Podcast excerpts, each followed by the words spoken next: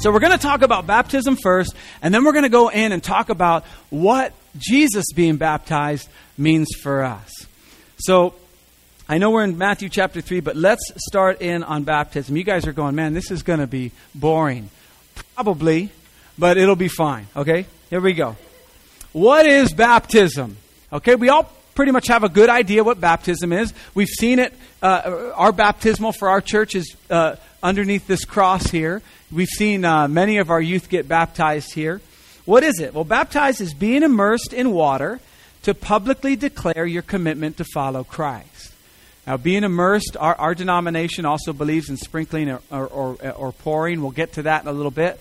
But I prefer, when I baptize people, to immerse them for a number of reasons. But if you are like, no, I want to be sprinkled or poured, I'm not allowed. No, I'm kidding. I'm not allowed to say no to that. So why should we be baptized? Well, there's a number of reasons. I have 6 down, or F reasons, because I lettered them. The first is to obey the Bible. To be baptized is a command. Okay, and it's shown all throughout Scripture, all throughout the New Testament, to obey the Bible. I put down a couple of scriptures here. I didn't put them up there, but in Acts 22, verse 14 through 16, we see something really interesting. We know that Paul was blinded on his way to Damascus. And then, so finally, the word comes through Ananias, and he says, the God of our fathers has appointed you, Paul, to know his will and to see the righteous one and to hear an utterance from his mouth.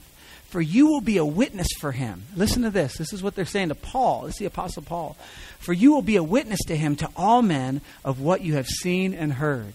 This is our commission as well. Did you know that? That we will be a witness to all men of what we've seen and heard. Now, why do you delay? Get up and be baptized and wash away your sins, calling on his name. Paul was baptized. Another example is when they say, what must we do? What Peter gives his first sermon. 3,000 people come to Christ. They say, what must we do? And in Acts 2:38, Peter says, repent. And each one of you be baptized in the name of the Lord Jesus Christ for the forgiveness of your sins, and you will receive the gift of the Holy Spirit. So we do it to obey the word. The second thing is we do it to follow the example of Jesus. We're going to see this in a little bit, Jesus getting baptized. Did Jesus need to get baptized did he need to repent and be baptized? No. He did it as an example for us to follow the example of Jesus. That's found in Matthew chapter 3. C, to make a clear statement to the world as a public and personal declaration that we want to die to our old way of living and start living a new life in Christ. Baptism is our public declaration of what God has done to us inwardly. We have to understand that. It's not a magical, mystical thing, okay? It's us saying, I will follow Christ. And I'm making a declaration. It's kind of like a marriage ceremony where, you know, you can get married and have it all done legally, but we have a ceremony so that we publicly say to the people there, we are dedicating our lives to each other. That's what happens in baptism, to make a clear statement to the world as a public and personal declaration. D, to receive assurance. Sometimes, as a believer, we say, man, are we really saved? A baptism is a great time to say, I'm following Christ. I believe that he died for my sins. I believe I'm a sinner. I want to die to my old life and be raised again and to walk in newness of life. That's what we say. When we baptize someone here, I typically say, I baptize you in the name of the Father, Son, and the Holy Spirit. Your life has died and been buried, and now you're raised to walk in newness of life. And we get that from Romans chapter 6. We'll see that in a bit. But to receive assurance, 1 Peter 3:21 says, corresponding to that, baptism now saves you. Now, we'll get to this as well. It's not essential for salvation. Baptism is not essential for salvation. But moving on, this is what the verse says. Not the removal of dirt from the flesh, but an appeal to God for a good conscience through the resurrection of Jesus Christ. An appeal to God for a good conscience is to say, Lord, I am following you. forever. I declare to the world that my allegiance is with Jesus Christ. E, to receive our identification with Christ. Again, we talked about this. It's a public announcement, a declaration. And here's what happens. In Galatians 3:27, it says, "For all of you who were baptized into Christ have clothed yourselves with Christ." I want you to get this image of baptism. It's so sweet. Here you are in the flesh, and you say, I'm sinful. I can't get to heaven on my own. I can't have a relationship with God. But I repent of my sin, and I accept what Christ has done. And then we're dipped in, and when we come out, we're clean, clothed like Christ. We're identified with Christ. Now, can we be identified with Christ apart from baptism? Are we still saved? Yes. But there's something about that public declaration, that identifying with Christ. And then it goes on in verse 28 to say, "There's neither Jew nor Greek, there is neither slave nor free man, there is neither male nor female, for you are all one in Christ Jesus." There's something that happens during baptism, during this declaration, where we say, I'm no longer an American, I'm no longer a Rittenhouse, I'm a follower of Jesus Christ. That's what makes it so powerful and so important. That we are baptized into Christ, we've clothed ourselves with Christ, and all of those other things. We still remain Americans and all that. I wasn't saying that, but I wasn't saying we should start like a new sect that has no identity. F, it symbolizes our death to ourselves and joins us with Christ, symbolizing his death, burial, and resurrection. One of the things that baptism symbolizes is Christ's death and burial and then resurrection. And we say we want to be a part of that. In Romans 6:4, this is kind of a big section of Scripture, but in Romans 6:4 through 5, it says, "Therefore we have been buried with him through baptism into death, so that as Christ was raised from the dead through the glory of the Father, so we too might walk in newness of life." That's why I use that term. You're raised to walk in newness of life. "For if we have become united with him in the likeness of his death, certainly we shall also be in the likeness of his resurrection." That goes back to the assurance as well. Certainly, if we are willing to die to ourselves, certainly we'll be raised to walk in the likeness of his resurrection. And then Colossians 2:12, "Having been buried with him in baptism, in which you were also raised up with him through faith in the working of God who raised him from the dead." It's an identification that we are to die to ourselves and be raised to walk in newness of life, to be raised to walk in the power of the Spirit. So that's why we're baptized. Some of the reasons, there's a few others, but like I said, this is the abridged version. And I'm still going to make it count, though. How important is baptism? Well, it's not essential for salvation. Okay, Ephesians 2:8 and 9 says, "For grace we've been saved through faith, not of works." Okay, Romans 10:9 says, "If you confess with your mouth and believe in your heart that God raised him from the dead, you shall be saved." I mean, that was the thing. It's not essential for salvation. So we say, well, cool. Then if I haven't been baptized, it's not essential, I'm good, right? It depends. There is something that happens when we get baptized. There is a level of commitment. Let me show you what I'm talking about. Number 2, for how important is it? It's important for service and spiritual growth. It's part of the Great Commission. We talk about the Great Commission a lot. It's in Matthew 28:19 through 20. "Go, therefore, and make disciples of all nations." How? How do we make disciples? What do disciples look like? What's someone who says, "I'm a disciple of Jesus Christ. I'm willing to die for him, to follow him"? Well, it says, "Baptizing them in the name of the Father and the Son and the Holy Spirit, and then teaching them to observe all that I command you. And lo, I'm with you always, even to the end of the age." If you've missed out on baptism, maybe you're still focusing on the teaching to observe all that I commanded, which is fine, but there's something about making that public declaration that's very important to your spiritual development. This is a question for you, I'm not making a rhetorical statement, but think about your life if you haven't been baptized yet, and think about how am I doing right now making my life a public declaration of my life with Christ? What is it? What does my public declaration look like? I would submit to you that if you haven't been baptized and you're saying to yourself, you know, it could be better, start with baptism. It's important in saying to everyone, and there's a whole bunch of reasons why you might not be willing to do that. And we'll get to those in a second. But it's very important for service and spiritual growth. The third question, I think. Am I in the third question? The fourth question.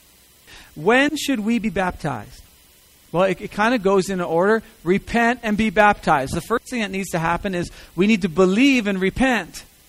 Okay, baptism isn't like a good luck charm. So you don't really believe in that you're a sinner or that Christ died for your sins. But you know what? Just to make sure, I better hop in the tub and just kind of whatever they do there to be baptized. You know, okay, good. Now we're better. It's after we believe and repent. It's kind of like when you get married, right? You propose, a relationship has been established, and you say, let's get married. Yes, we get married. And then there's this public declaration. I am proud to introduce to you Mr. and Mrs. John Rittenhouse, right? It's but it comes after we've sealed the deal of salvation for the Christian part, not the wedding part. And so we see all this at Acts 2:38. I think I have all of them on your list there. Do I have those? Acts 2:38, 41, Acts 8:12. Those are great. Okay, good. So that's the first thing. The second thing is after we understand baptism. One of the reasons why we take this class isn't in Scripture. So Peter didn't say, repent, take a class, and be baptized. Okay? It didn't go like that. The reason we have the class is not to put a whole bunch of loads on people. It's just that throughout time, baptism has gotten kind of confused in different denominations and different things. So we, as a church, Living Spring, and our denomination, most of the churches in the Free Methodist denomination, have you take a class so that you understand. You are saying, this is it. I'm following God for life, and I'm declaring it before everybody. And so it's important for me, especially when I'm the one doing the baptisms, or anyone else, we'll get to that as well, that you understand that you're pledging your life to Christ. It's a symbolic act with a spiritual reality attached to it. And then thirdly, as soon as it can be done with appropriate understanding. Once you accept Christ into your heart and you say, yes, this is it, then you should be baptized relatively quickly. It could be right then. You could hop in a pool with another believer and say, I'm ready to do it right now. Okay, so it's as soon as possible. Now you say, now what happens if I accepted Christ when I was 14 and now I'm 40, and you want me to hop in the tub in front of all these people?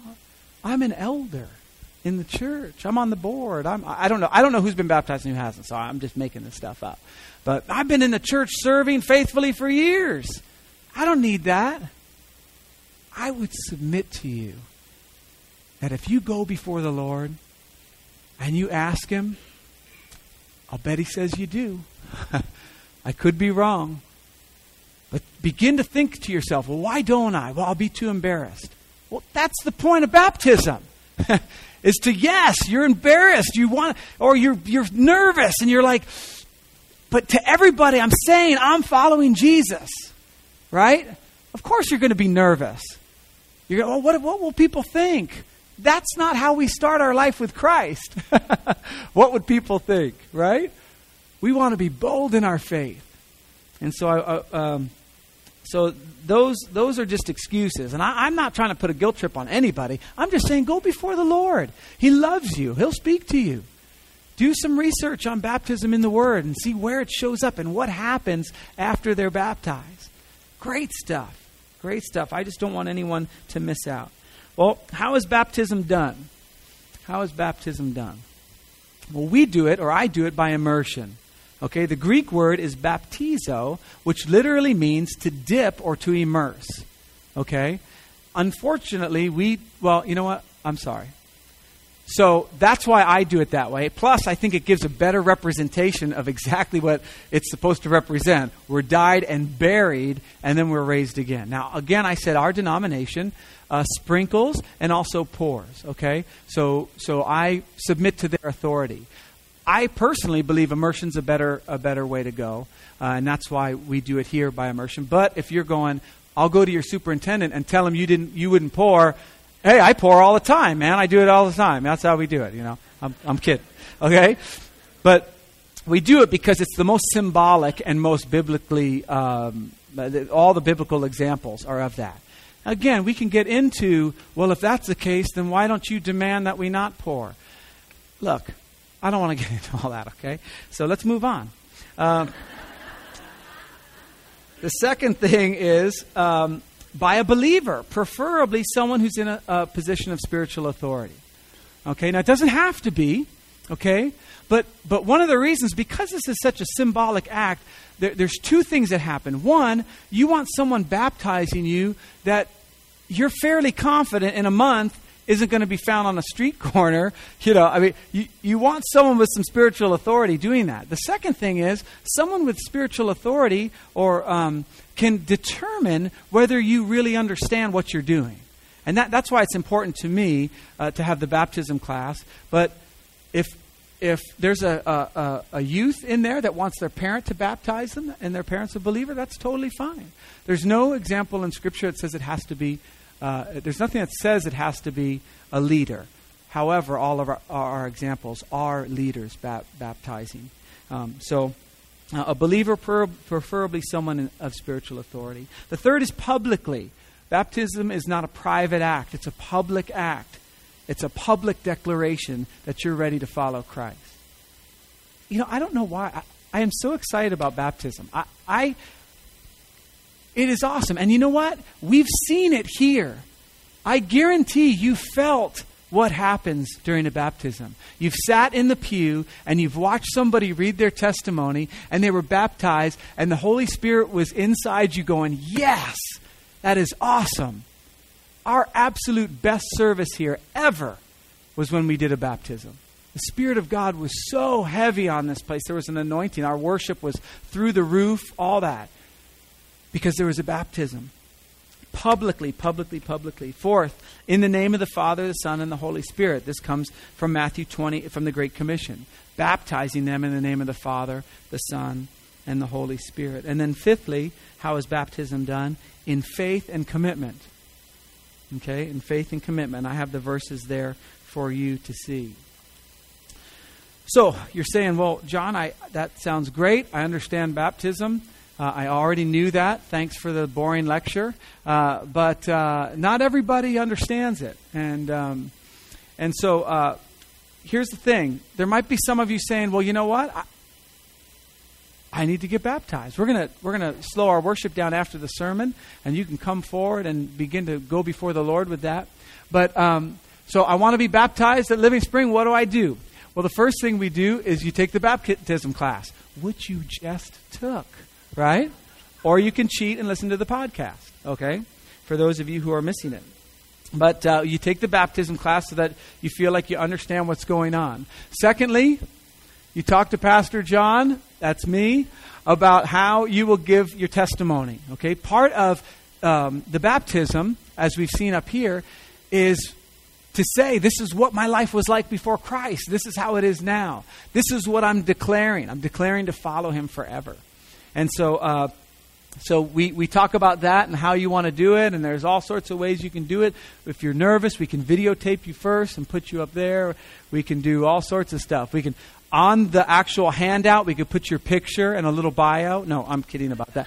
So talk. And then the third thing is you call me and schedule a morning to be baptized. Since we do it during the service, it's good to schedule it so it works in with the sermon and worship and stuff like that. And that's it. It's no big deal. Baptism wasn't in Scripture as this huge thing to make a doctrine of split churches over. It's pretty straightforward. And so I want us to understand that. Any questions? I do that on my this is probably the only chance you'll be ever able to ask a question in church. All right, cool. See how long I let that go? There we go. Yeah. Mm-hmm.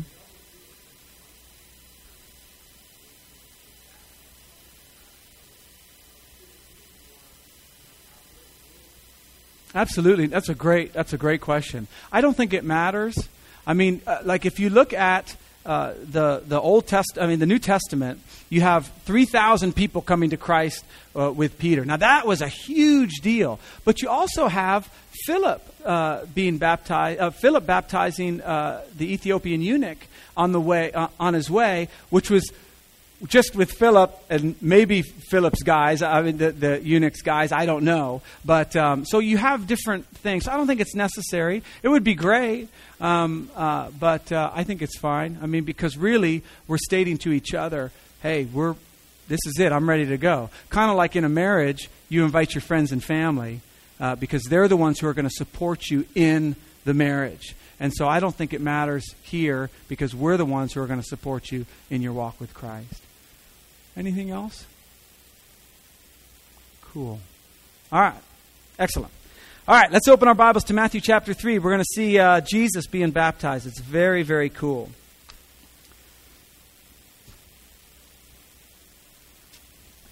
And you're like, so we're going to have a sermon now? Uh-oh. Okay. It'll be short. Hang on. Good gracious. All right. The commissioning of Jesus. So let me read Matthew chapter 3, verses 13 through 17. Then Jesus came from Galilee to the Jordan to be baptized by John. But John tried to deter him, saying, I need to be baptized by you, and do you come to me? Jesus replied, let it be so now. It is proper for us to do this to fulfill all righteousness. Then John consented. As soon as Jesus was baptized, he went up out of the water. At that moment, heaven was opened, and he saw the Spirit of God descending like a dove and lighting on him.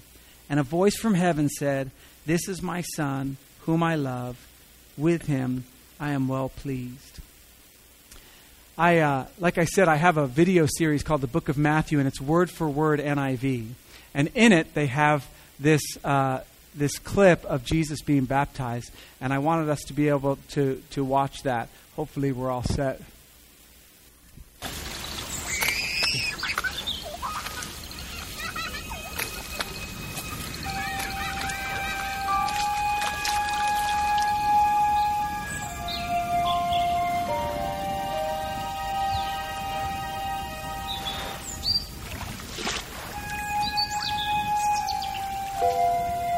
Then Jesus came from Galilee to the Jordan to be baptized by John. But John tried to deter him, saying, I need to be baptized by you, and do you come to me?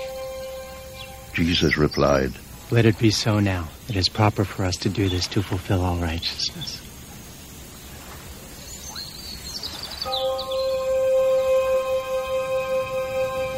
Then John consented.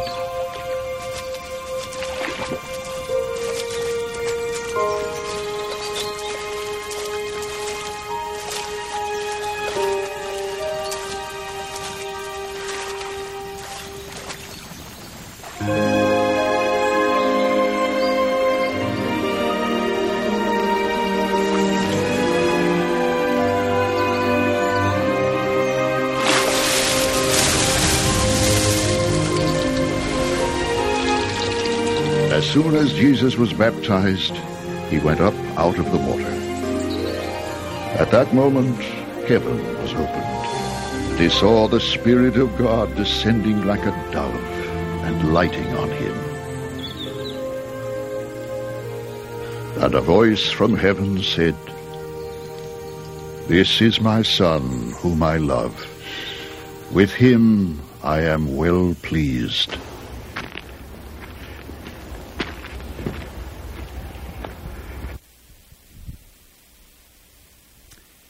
As we continue in the book of Matthew, we'll see more clips of this Jesus. It's the best Jesus you've ever seen, I guarantee it. As we get to know him a little better, you'll see what I mean. He identifies with people. And that's what I want to talk about this morning. Jesus didn't need to be baptized.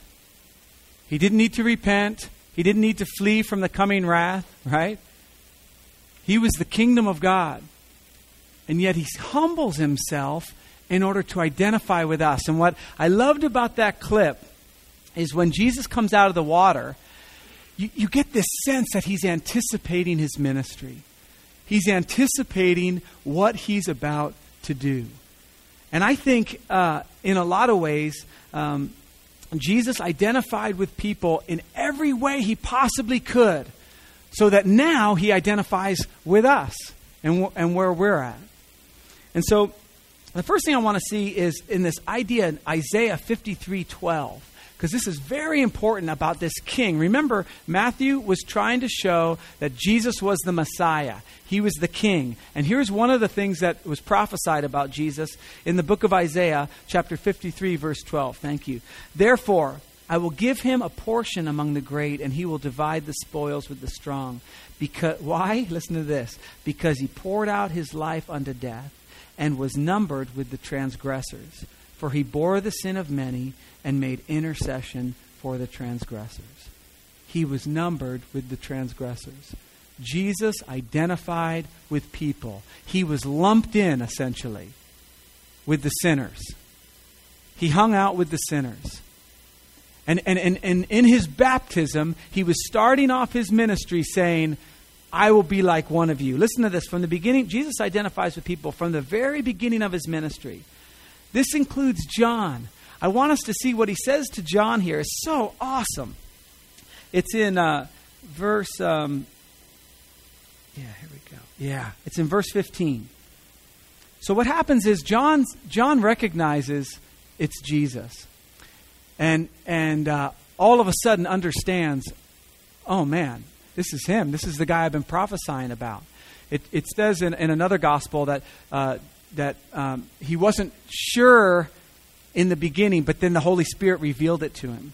And so he says, starting in verse 13, then Jesus came from Galilee to the Jordan to be baptized by John. But John tried to deter him, saying, I need to be baptized by you, and do you come to me? And Jesus replied, listen to this. Listen how he includes John in this. Let it be so now, for it is proper for us to do this to fulfill all righteousness. Us. Jesus is with John in his ministry, fulfilling it right now. And he says, let's do this together. Can I tell you, church, that's the same Jesus we serve. And John's trying to deter him saying, you need to baptize me. And sometimes we get all into this thing of like, I can't serve the way I need to serve. No, you can't. You cannot. But Jesus is saying, listen, this is proper for us. We're going to do this together. I think it's really cool that he didn't say, it's proper for me to do this to fulfill all righteousness. Look, just knock it off. Baptize me. I got to get this thing done. He says, no, John, we're in this together. He includes John in there. The Greek word that this idea that John tried to prevent him is he kept on trying. Like, no, really, I'm not worthy. You baptize me. And I'm telling you, church, I see often many believers, many Christians who are saying, no, Lord, I can't do that. I'm not worthy enough. I have this sin or I have that. And Jesus is saying, come on, man, let's do it. Let's get going. I know you're not worthy. That's why it's us. It's not just you. The other thing we see here, and we look in Luke, is that Jesus comes to be baptized. In Luke chapter 3, verse 21, it says, now when all the people were baptized, Jesus was also baptized. Jesus didn't set up a separate time where he says, hey, John, here's what I'm going to do. I'm going to be baptized. I want you to get everybody there because I'm kicking it off now. He's just with the people. Jesus identifies with people. That's what he's about. From the very beginning of his ministry, he was identifying with people. The second thing we see is Jesus identifying with people throughout his ministry. The Pharisees hated him. In the book of Matthew, we'll read later, we'll study it a little more in depth, but he calls Matthew, a tax collector who wrote the book of Matthew, and Matthew says, let's have a party at my house. And so other tax collectors showed up. Matthew brought his oikos, his circle of influence, right? Did you know that we all have one? And that's what's so beautiful about getting saved, is that what's supposed to happen is we get saved and then we start to influence the people around us from what Christ does. So Jesus is having dinner at Matthew's house. And when the Pharisees saw this, they asked his disciples, "Why does your teacher eat with tax collectors and sinners?" Remember, he was numbered with transgressors. This is the fulfilling of that prophecy. And here's what happens. This is so great. The Pharisees go to Jesus' disciples. They don't go to Jesus, right? Have you ever done that? Like your boss really gets on your nerves, but you're too scared to go to him and say, "This is all wrong." So you go to a coworker and you're all tough with the coworker. Like, "Guy doesn't know what he's doing." But then once the boss finds out, you're in trouble. Well, the boss just found out in Matthew 9:12. On hearing this, Jesus said, "It is not the healthy who need a doctor, but the sick. But go and learn what this means. I desire mercy, not sacrifice, for I have not come to call the righteous, but sinners." Jesus is saying, my ministry is to heal, to bind up the brokenhearted, to heal the sick, to be with the common person, to identify with them, because that's whom I'm saving. The Pharisees used to have ceremonial washings after they'd go to the market, just in case one of those sinners touched them. You got to get it off, right? Jesus says, "No way. I'm a physician. I want to be with the sick." In his death, he identified with sinners. Now figure this out. The apex of Jesus' ministry was his resurrection. Okay, that's what sealed the deal. He conquered death through his resurrection. But the crucifixion, I think we'd all agree, was pretty important. Okay, and he allows himself to be hung between two thieves, two common sinners. He's taking on the sins of the world. And he's sharing the experience with who? People. And he's talking with them. I don't know if you parents, if you've ever done anything important, like let's say you're doing your taxes and you're totally stressed out because you're trying to get them done and it's like the 14th and the 15th is coming. So you're super stressed out and one of your kids comes up with something that's not important. Like, "Dad, yesterday you said Audrey could eat 2 cookies, but then I only could have 1 today. And 3 months ago, Emily had 4 cookies. And so I'm just saying," and you're like, "Get out of here. Shoo. I'm doing something really important. I don't have time for this. Go, run along, go play," right? The taxes are important. Dying for all of mankind and taking on the sins of the world, I think is pretty important. And yet Jesus hangs out with the sinners and he's talking to them during the whole process. Jesus identified with people. Look at what it says in Isaiah 61. This is another a prophecy about Jesus. "The Spirit of the Sovereign Lord is on me because he's anointed me to preach good news to the poor. He sent me to bind up the brokenhearted, to proclaim freedom for the captives and release from darkness for the prisoners." That's why he came. That's why he was baptized, to identify with us, to set an example for us. So then it goes on. He consents and he gets baptized.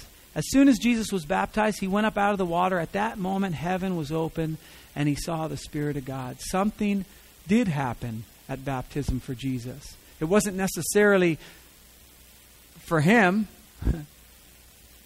but there was something that took place. And I would submit to you that when you get baptized, there is something that takes place in your life. Now, the heavens were open. If you look in Scripture, every time the heavens were open, it's really trippy. It's not just like some clouds depart. Read Ezekiel chapter 1 and read what happened when the heavens opened. He saw stuff. I don't know what he saw, because I don't understand it. Wheels spinning and then a wheel inside a wheel and creatures and all this kind of funky stuff. I think heaven's going to be a blast. Just going, "Whoa, what is that? Whoa, did you see that?" It's going to be cool. When you look at Stephen, when he was being stoned, he was full of the Holy Spirit. He looked up to heaven and he saw the glory of God and Jesus standing at the right hand of God. That wasn't just clouds parting.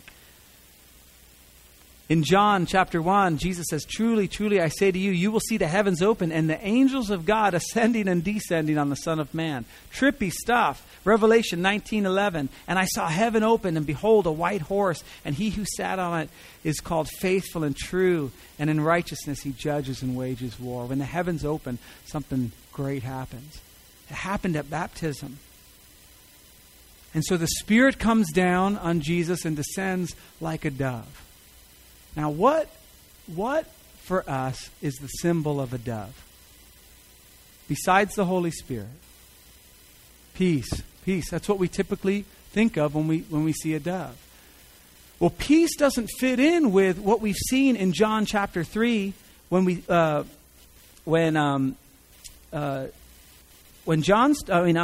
chapter 3, when John's talking.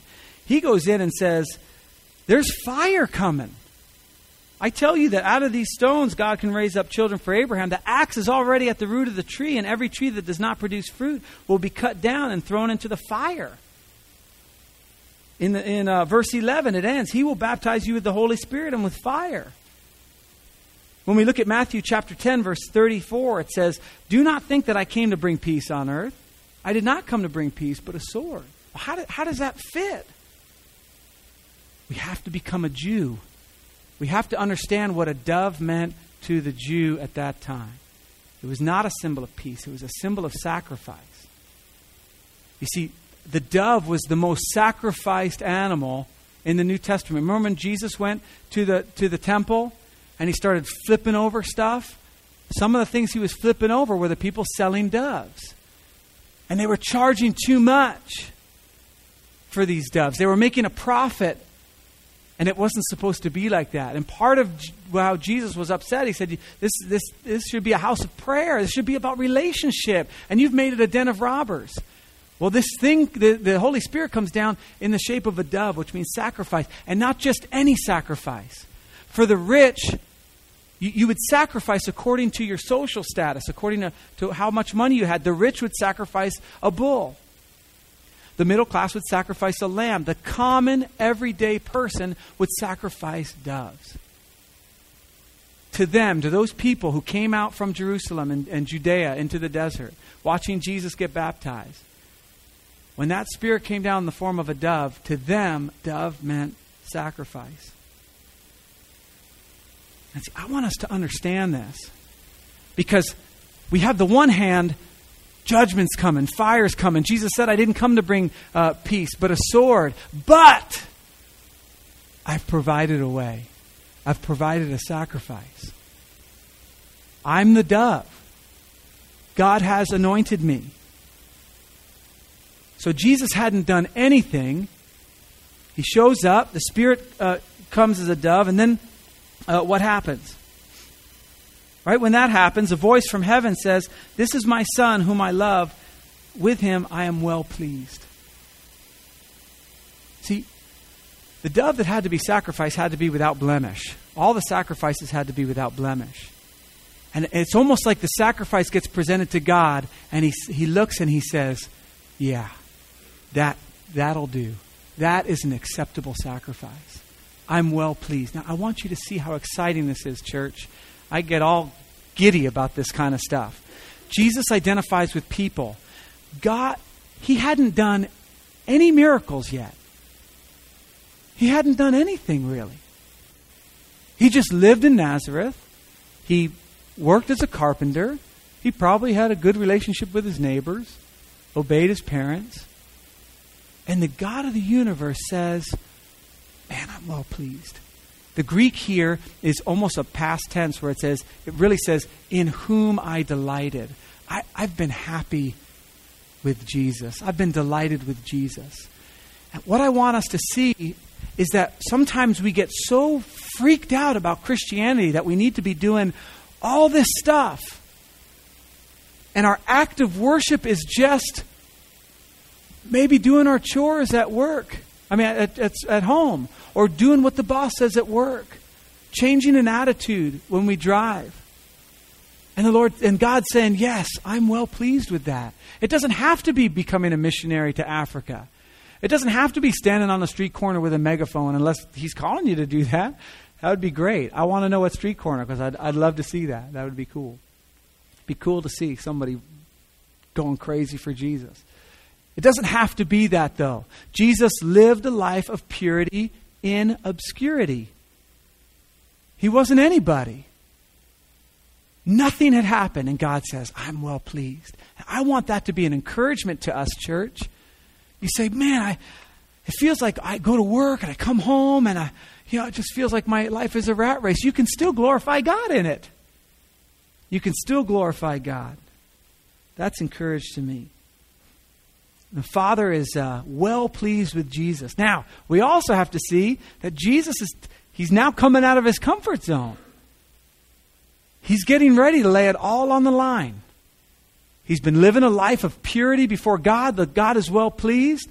And he says, I'm ready to start my ministry. I'm ready to do it. And what does he do? He gets baptized. A commissioning for the king. Here's what I want us to see in this. I think I put this up there. Hebrews chapter 4, verse, yeah. For we do not have a high priest who cannot sympathize with our weaknesses. Oh, praise God, right? But one who has been tempted in all things as we are, and yet without sin. Jesus was baptized to identify with people. We get baptized to identify ourselves with Jesus. Jesus didn't need baptism. He did it to identify with us, so that his relationship with us could be richer, so that he could understand. We do it because we say, yes, I want to be identified with Jesus. I want to clothe myself in Christ. I want to be buried in my life, buried and be done with, so I can be raised to walk in newness of life. It's not religion. It's a relationship with Christ. And now he's interceding on our behalf. As the worship team comes back up again, we're going to move into our slower time of worship. And so what we're going to do is we're going to sing some slower songs, and we're opening up the altar. If you want to come, if there's something on your heart that you want to bring before him, if you haven't been baptized, take this opportunity to come before him and lay that at his feet and say, what would you have me do? And see if the Spirit of God speaks to you. We also have a couple praying at the cross. If you have a special need, if you have something that's been on your heart, a sickness, and you want people to lay hands on you, or your marriage, or whatever it is, it doesn't matter. There'll be someone at the cross during this time to pray with you there. I want to pray for us before we go into this time, but I want to read one other section of Scripture that I'm not putting up there that I think really sums it all up. You know what? I don't want to read it off of that piece of paper. Ephesians chapter 2, verse 5. Your attitude should be the same as that of Christ Jesus, who being in very nature God, did not consider equality with God something to be grasped or to be held on to, but made himself nothing, taking the very nature of a servant, being made in human likeness, and being found in appearance as a man. What did he do? He humbled himself and became obedient to death, even death on a cross.